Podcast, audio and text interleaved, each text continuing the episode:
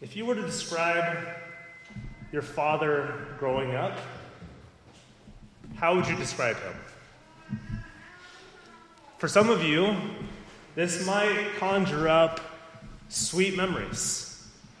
Maybe you're playing ball outside with him, coached your team, went to your performances, sat on his lap, he hugged and kissed you before bed. Maybe he was the first person you call when you're scared at night. For others, this might bring up some, some pain and some difficulty. He was either absent or reclusive. Probably wasn't around very often because of work. Probably harsh. You can go on and on with increasingly difficult descriptors and harder memories. Maybe you experienced a mix of the two. I think most of us do. Maybe you, you never even knew him. And you sort of wish you had a memory, whether it was good or bad, because at least that meant you knew him. Rather than third person stories hearing from somebody else about him, whether they were good or bad. Wherever you fall on this spectrum, Jesus in John 8 claims that all of you have a father. Jesus explains the difference between relying on your earthly father, potentially if he was good. This is Abraham for the Jews. But to guarantee your righteous standing. You're like, my father was good, I'm, I'm good.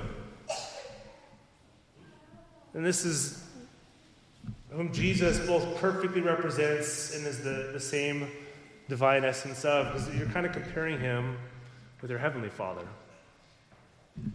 It's, it's sort of like relying on your family reputation, especially if you come from a good one. Maybe even your, your strong upbringing to save you. You might be saying something like this I come from good parents, and they're Christians.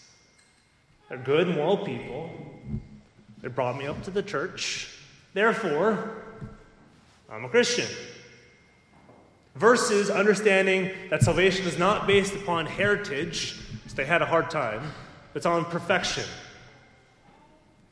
Both the Jews had a difficult time wrapping their heads around this, and you might too. We cling to the earthly if all has gone well, and sometimes we cling to the earthly even if all has not gone well. Or we strike off on our own, like, that didn't work for me, I gotta find something else different. But your Heavenly Father has not and will not fail you because He has sent His Son Jesus to represent you and then bring you to Him, the Father.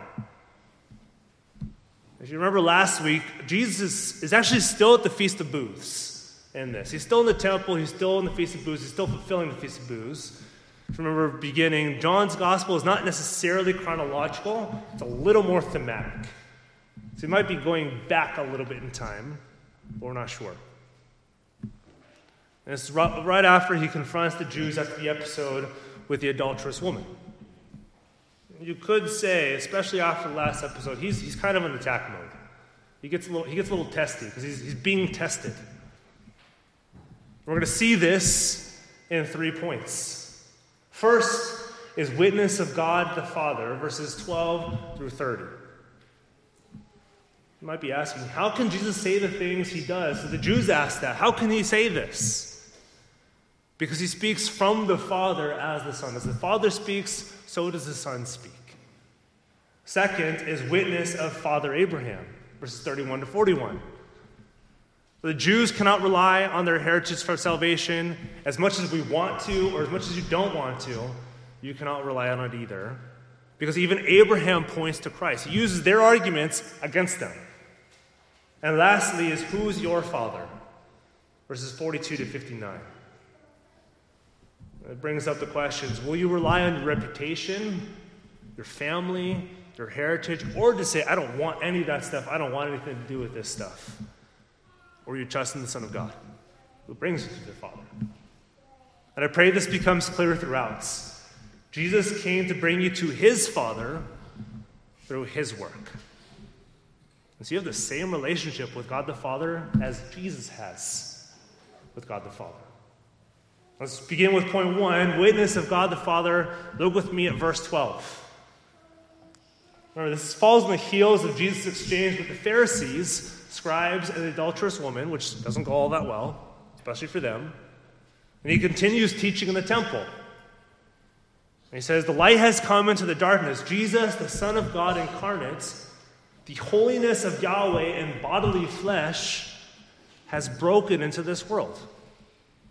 He's planted himself in the midst of this temple, which kind of brings you to think he wasn't there before. He's now finally in the middle of this temple, and it, it, it, it's on the opposite side. He, he wasn't there before.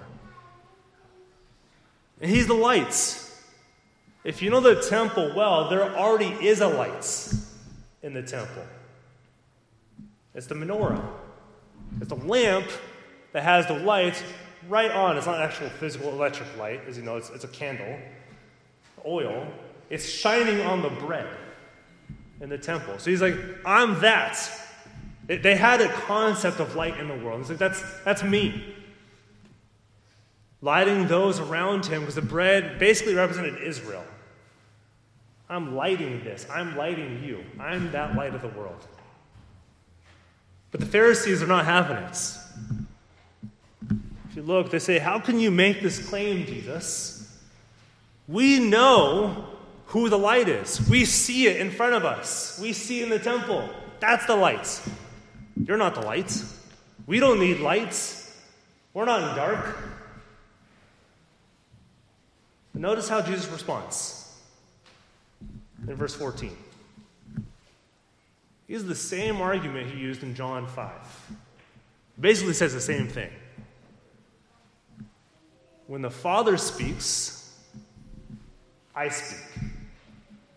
Father doesn't speak, I don't speak. I don't make anything up. We are one. We're two persons, we're the same divine essence. The Pharisees speak, therefore, from themselves. Because Jesus says, I don't speak for myself. Nothing I say is conjured up just within me. I only speak as the Father speaks.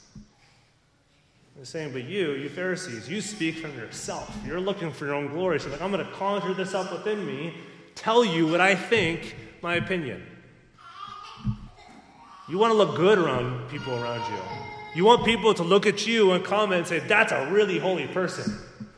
Man, they hold the law really well. They look really good compared to me. They look really good compared to everybody else around them.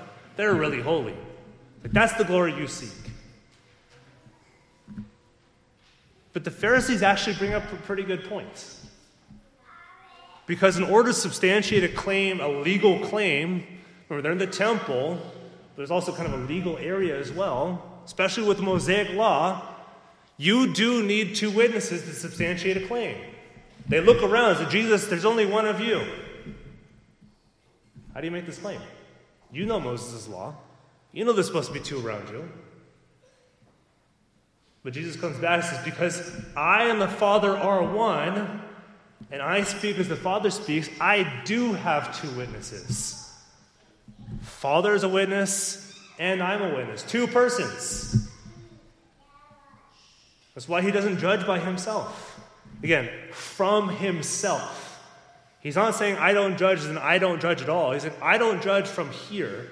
I judge as the Father judges. He renders what the Father has spoken. He does it perfectly. But you can imagine when the Pharisees hear this, they're looking around. They see just Jesus. They're like, I don't see Joseph. Joseph is your father. Joseph is your physical father. Where is he? I don't see that second person. He's not standing in front of them. But you could that like, ironically, they miss the Father in the Son. They look for the physical Father. But can you see God the Father? Jesus already told them, You can't see God the Father. They're probably wondering if you mean to say your father speaks as you do, can you please tell us where Joseph is? Let's bring him into court. Substantiate this claim. So they miss it. Jesus says in verses 19 to 20, because the Pharisees don't know God the Father. That's the big points. This is not the fact that Pharisees have God and Jesus is God and they're kind of like trying to tussle over the true interpretation.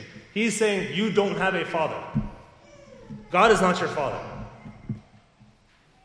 They don't understand that Jesus is the Son of God, the sent one of the Father, to bear witness of the Father and come in the fullness of the Godhead to show forth this glory. And ironically, as pointed out earlier, everything happens in the treasure room. This is where all the tithes are at. The Father's house, as Jesus calls it in John 2.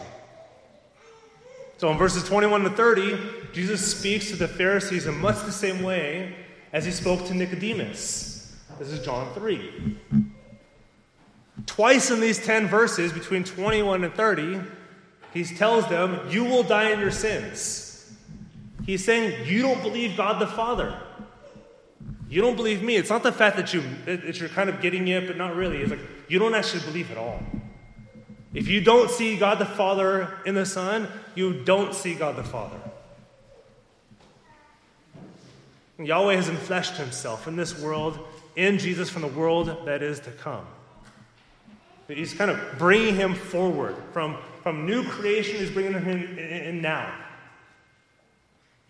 And this is so vital to understand what Jesus is saying here. And as you're going to hear a little later on, you can come from the greatest family line, the purest, most moral, church tending family line, spotless record, have a giving heart, just a pristine reputation,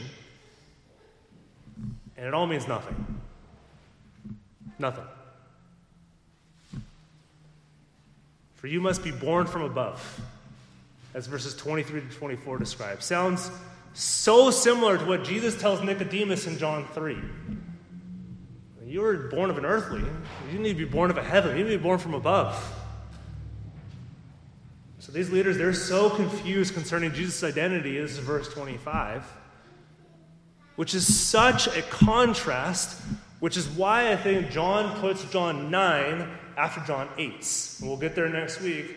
Because John 9, who's Jesus interacting with? A blind man who sees Jesus. And these Pharisees have their eyes wide open and they miss him. No idea. But verse 28, it's a, it's a terrifying reality. Notice what it says. Then you shall know when you've lifted him up once the Son of God is glorified, that I am Yahweh. What is that lifting up? The thing they don't expect. When I'm crucified on a cross from your sins, that's the time you know I'm the Son of God. Not when I come and take over Rome, not when I show dominance, when I'm lifted up on a throne, when I'm lifted up on my throne, on my cross. That's when you'll know that I'm the Son of God. That's terrifying. That should be terrifying if you do not know Jesus. Because you think he's being humiliated, but he's actually showing his glory. He's showing if you want glory, you're in my place. You're in the cross with me. But such a consolation if you believe in Jesus. Because he's representing you. He's also alluding to Isaiah 52, verse 13 which, if you know Isaiah 53, is, is, the, is the famous servant song. Isaiah 52 13 is when the servant of Yahweh, which Isaiah understands is distinct from Yahweh, is going to be exalted and exceedingly glorified. And as Isaiah 53 expands on this, it's like he's exalted and glorified by taking on iniquity, by taking on sins. So Isaiah before the cross is describing the cross. And then John says, that's Jesus. Glorification of Jesus, his exaltation accomplished via the humiliation of the cross. And they're looking for huge amounts of reputation. Big glory come from this guy who's going to take over Rome. And he's like, you got, you got it all wrong. And as a result of these things, telling them, you're about to die in your sins, many of them believed. Not all of them, but many of them believed. But even more don't. This is not for lack of evidence, this is not for lack of glory, but it's because they think, well, I don't need you. Because I got my heritage, I got my reputation. We've already got Abraham. I don't need you. I don't need you, Jesus. I got this guy who gives me get out of jail free card by being born. That's what I got. This brings us to point two witness of Father Abraham, verses 31 to 41. As you know, Jesus, if you bring up, like, but what about this Jesus? What does he usually do with it? He takes it and uses it against you. Now, I'm going to actually tell you what that means. And he does this with Abraham. It's like, you think Abraham saves you? You think being born of Abraham's seed saves you? That's precisely what he does, beginning of verse 31. Speaking to those listening to his teaching, he tells them that if they heed his word and trust in his name, they're true disciples. You will be free. I'll set you free. Sounds like pretty good news, right? Don't you want to be free? Fully and completely free? Unless you don't think you're enslaved. Unless you don't think you're in bondage to your sin. Unless you don't think, I don't need to be freed. To tell somebody you need to be freed is to, to assume you need to be freed. And they don't want to be. I bet if you were to walk up to a random person on the street and ask them, Maybe you ask yourself, what does freedom mean to you?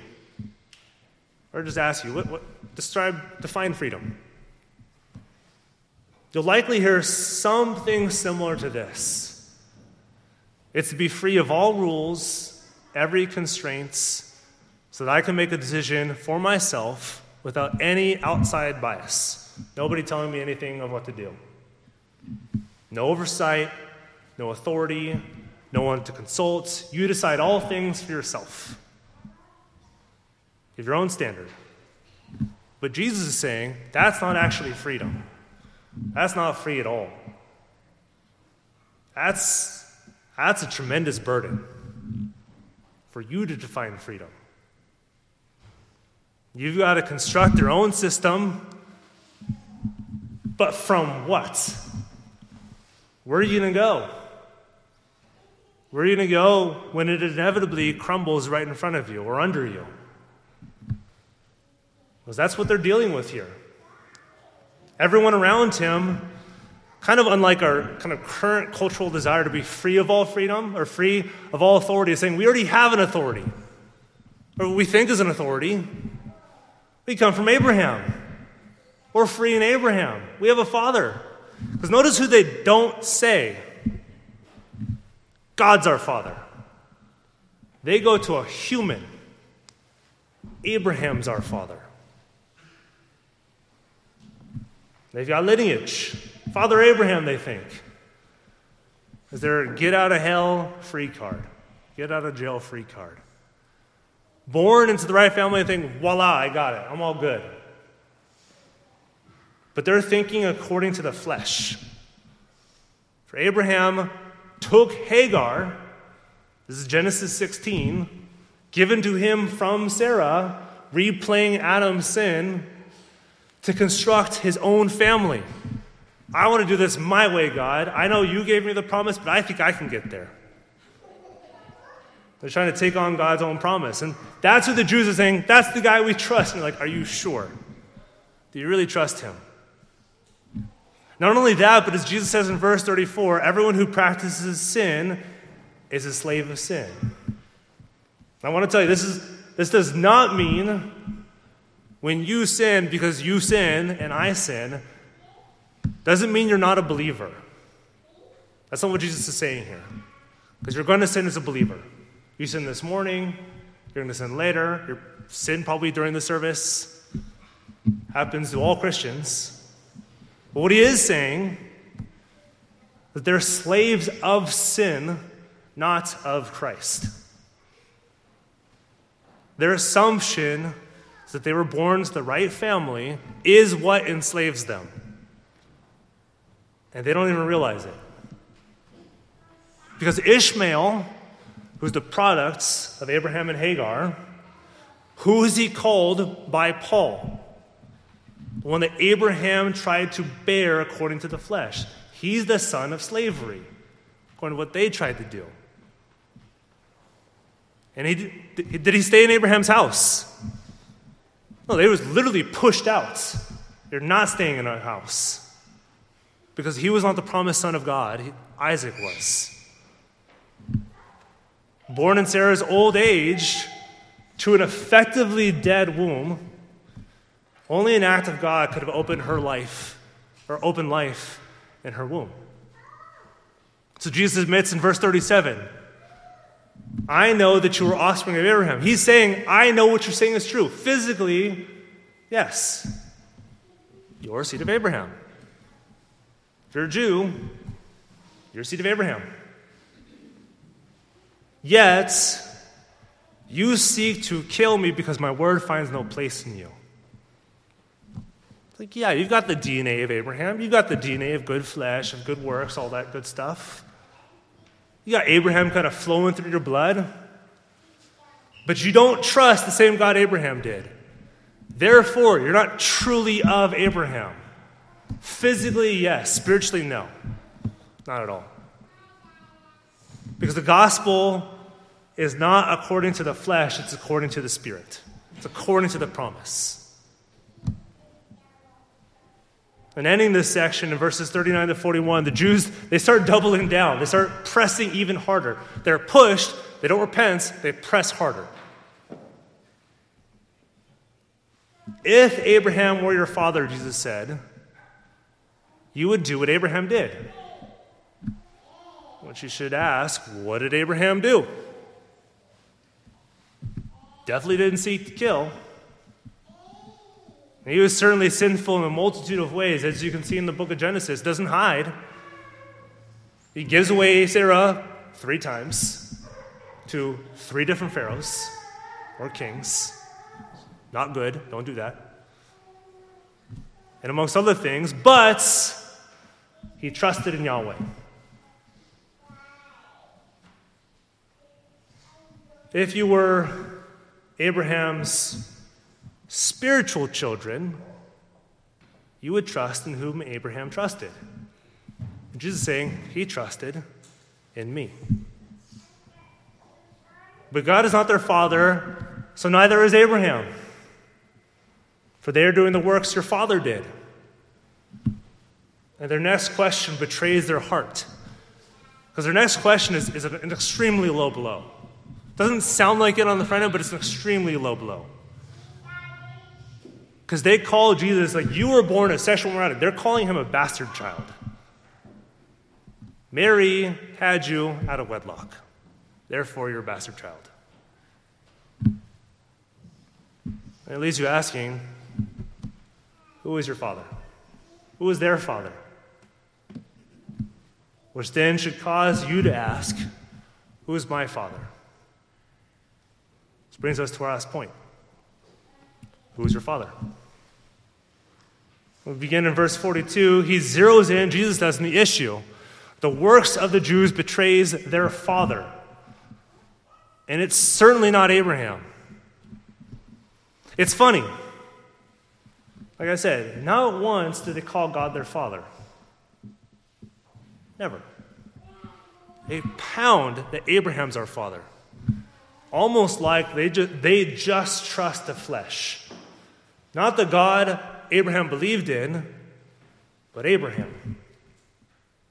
They locate their family on an earthly man who located his family in heaven. Because if God were their father, if God's your father, you would trust in Jesus, who was sent from the Father. It's not like you kind of choose one and say, like, nah, not really the other one. If you trust God, you trust Jesus. If you trust Jesus, you trust God.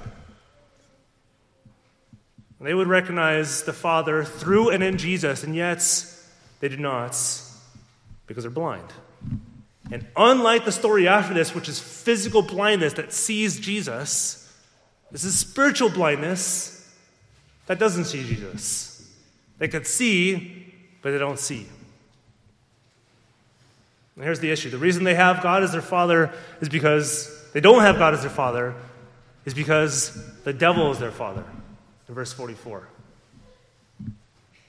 You could say, as God's will is Jesus' will, as the devil's will is their will. What the devil wants to do, they do. The devil was a murderer from the beginning, successfully tempting your and my parents in the garden, plunging humanity into sin and death. Though he did not physically kill them, the devil did not physically kill Adam and Eve, he spiritually did. And spiritual death is, is not what the Jews seek. They actually seek, they, they seek physical death. We need to put you to death. Stop this. He, the devil, has been a liar from the beginning, turning people away from God the Father, and now he's using them. They always accuse others who trust in Jesus of being blind when they're blinds. They can't actually see.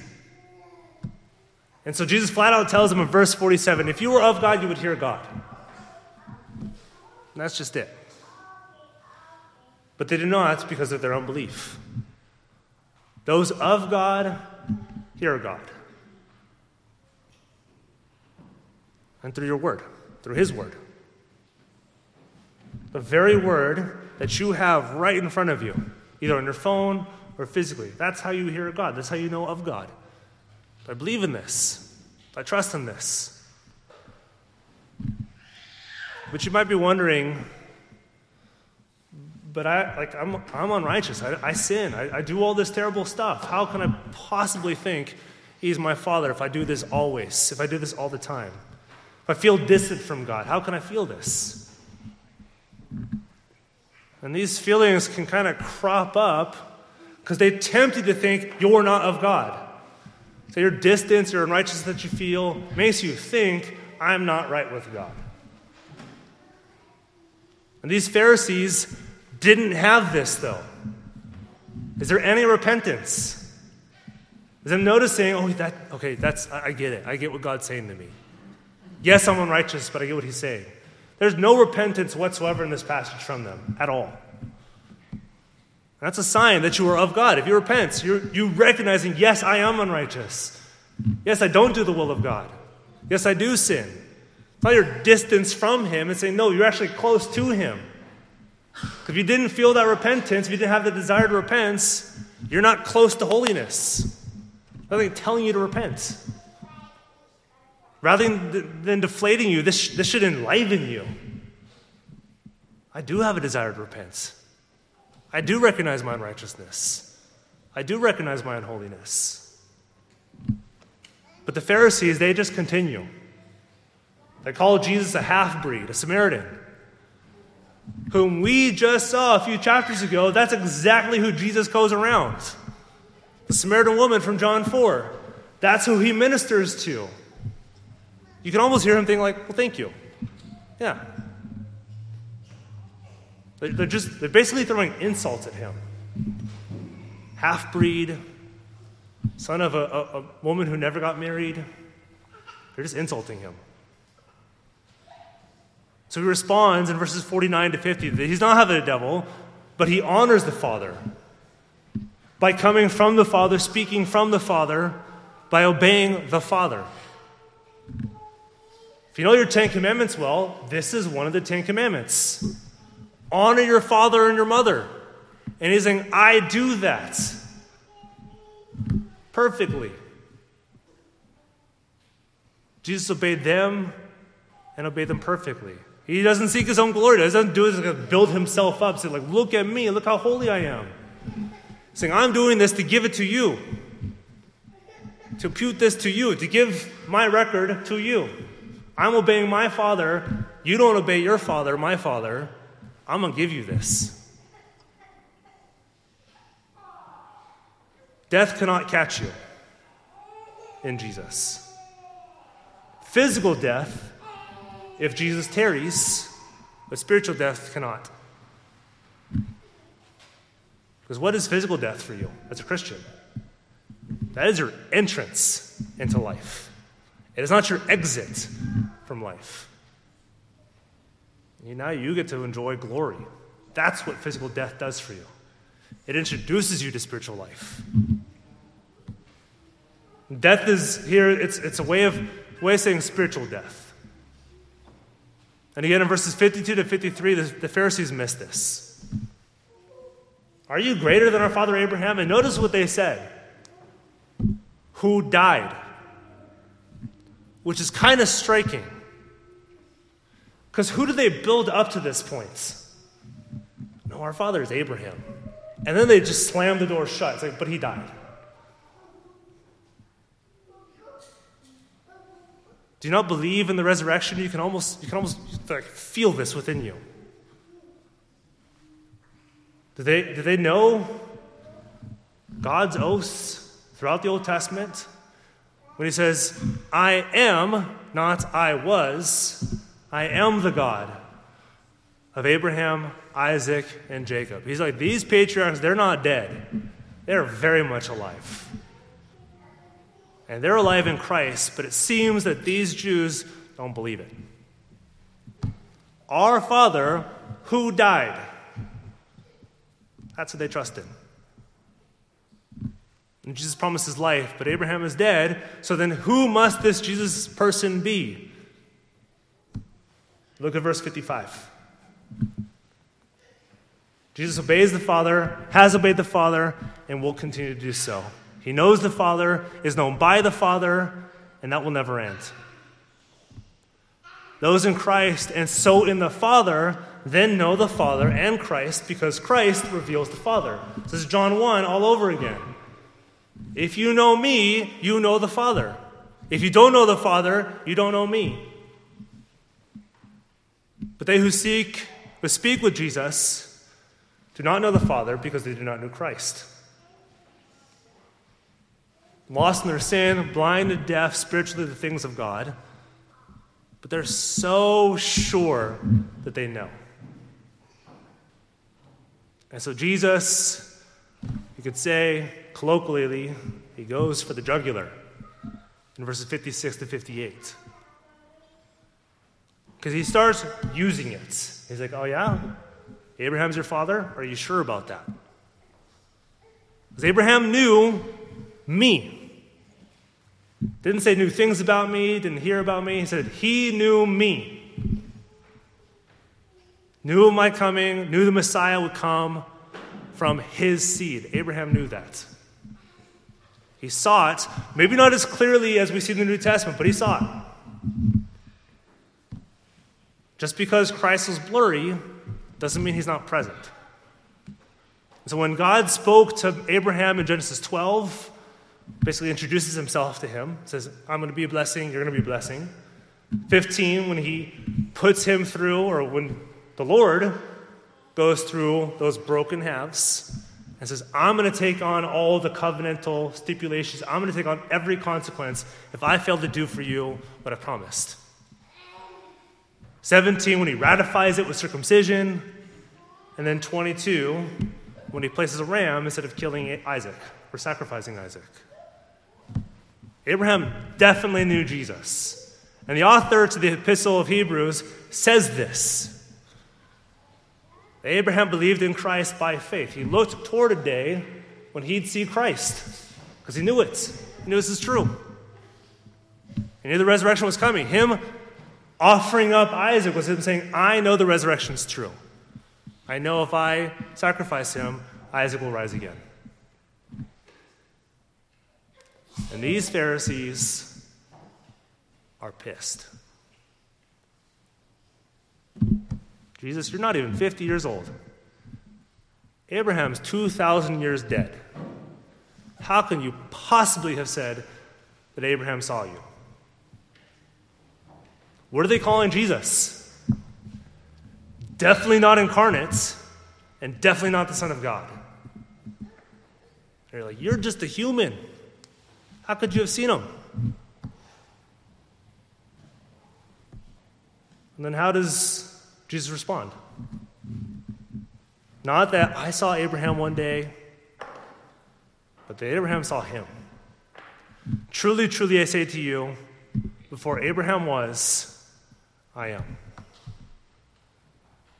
He's saying, when Abraham spoke to Yahweh, he was speaking to me. That's a big claim. Because if he's wrong, he's really wrong. And if he's right, you better pay attention. That flaming pot which, which marched through the severed halves in Genesis 15, Jesus is saying, That was me.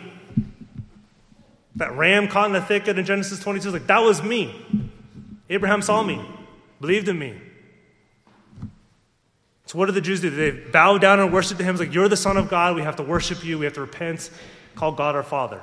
Is that how they respond? They seek to kill him. What are they calling him? You have just blasphemed God. They know precisely what Jesus has come here to do, and they says, Nope, we don't want it. And what's remarkable in the fullness of time, Jesus said, Yeah, stone me. Yeah, put me on a cross. Let me die for your sin. Not stoned, but he placed himself on the cross. It was not his time yet in John 8. Says, No, no, no, I'm going to I'm to secretly pull away because I'm going to go at the fullness of time where I am going to be killed. Be placed on the cross for your sins, to bear your sins. You said, I don't want you as a father. He said, I'm going to die for you.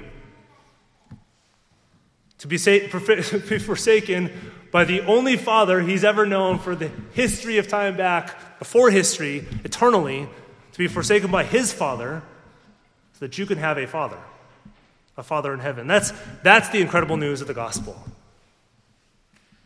That the one who has had the father from the beginning eternally says, I'm going to leave the father and then bring you to my father. The one who lived a perfect life in obedience to God the Father, according to the law, was killed for, for you and for your sin. But he rose as the exalted man, as he just said he was going to, to ascend back to his Father. But he didn't do this alone. Didn't ascend alone. Didn't go back to his Father alone. Because he brought you with him. Let me bring you back to my Father. You have spurned your Father in heaven. You have mocked him. You've only ever pleased your Father on earth or hated your Father on earth. You love the devil. But you, same one, are now granted access. Yeah, come to my Father.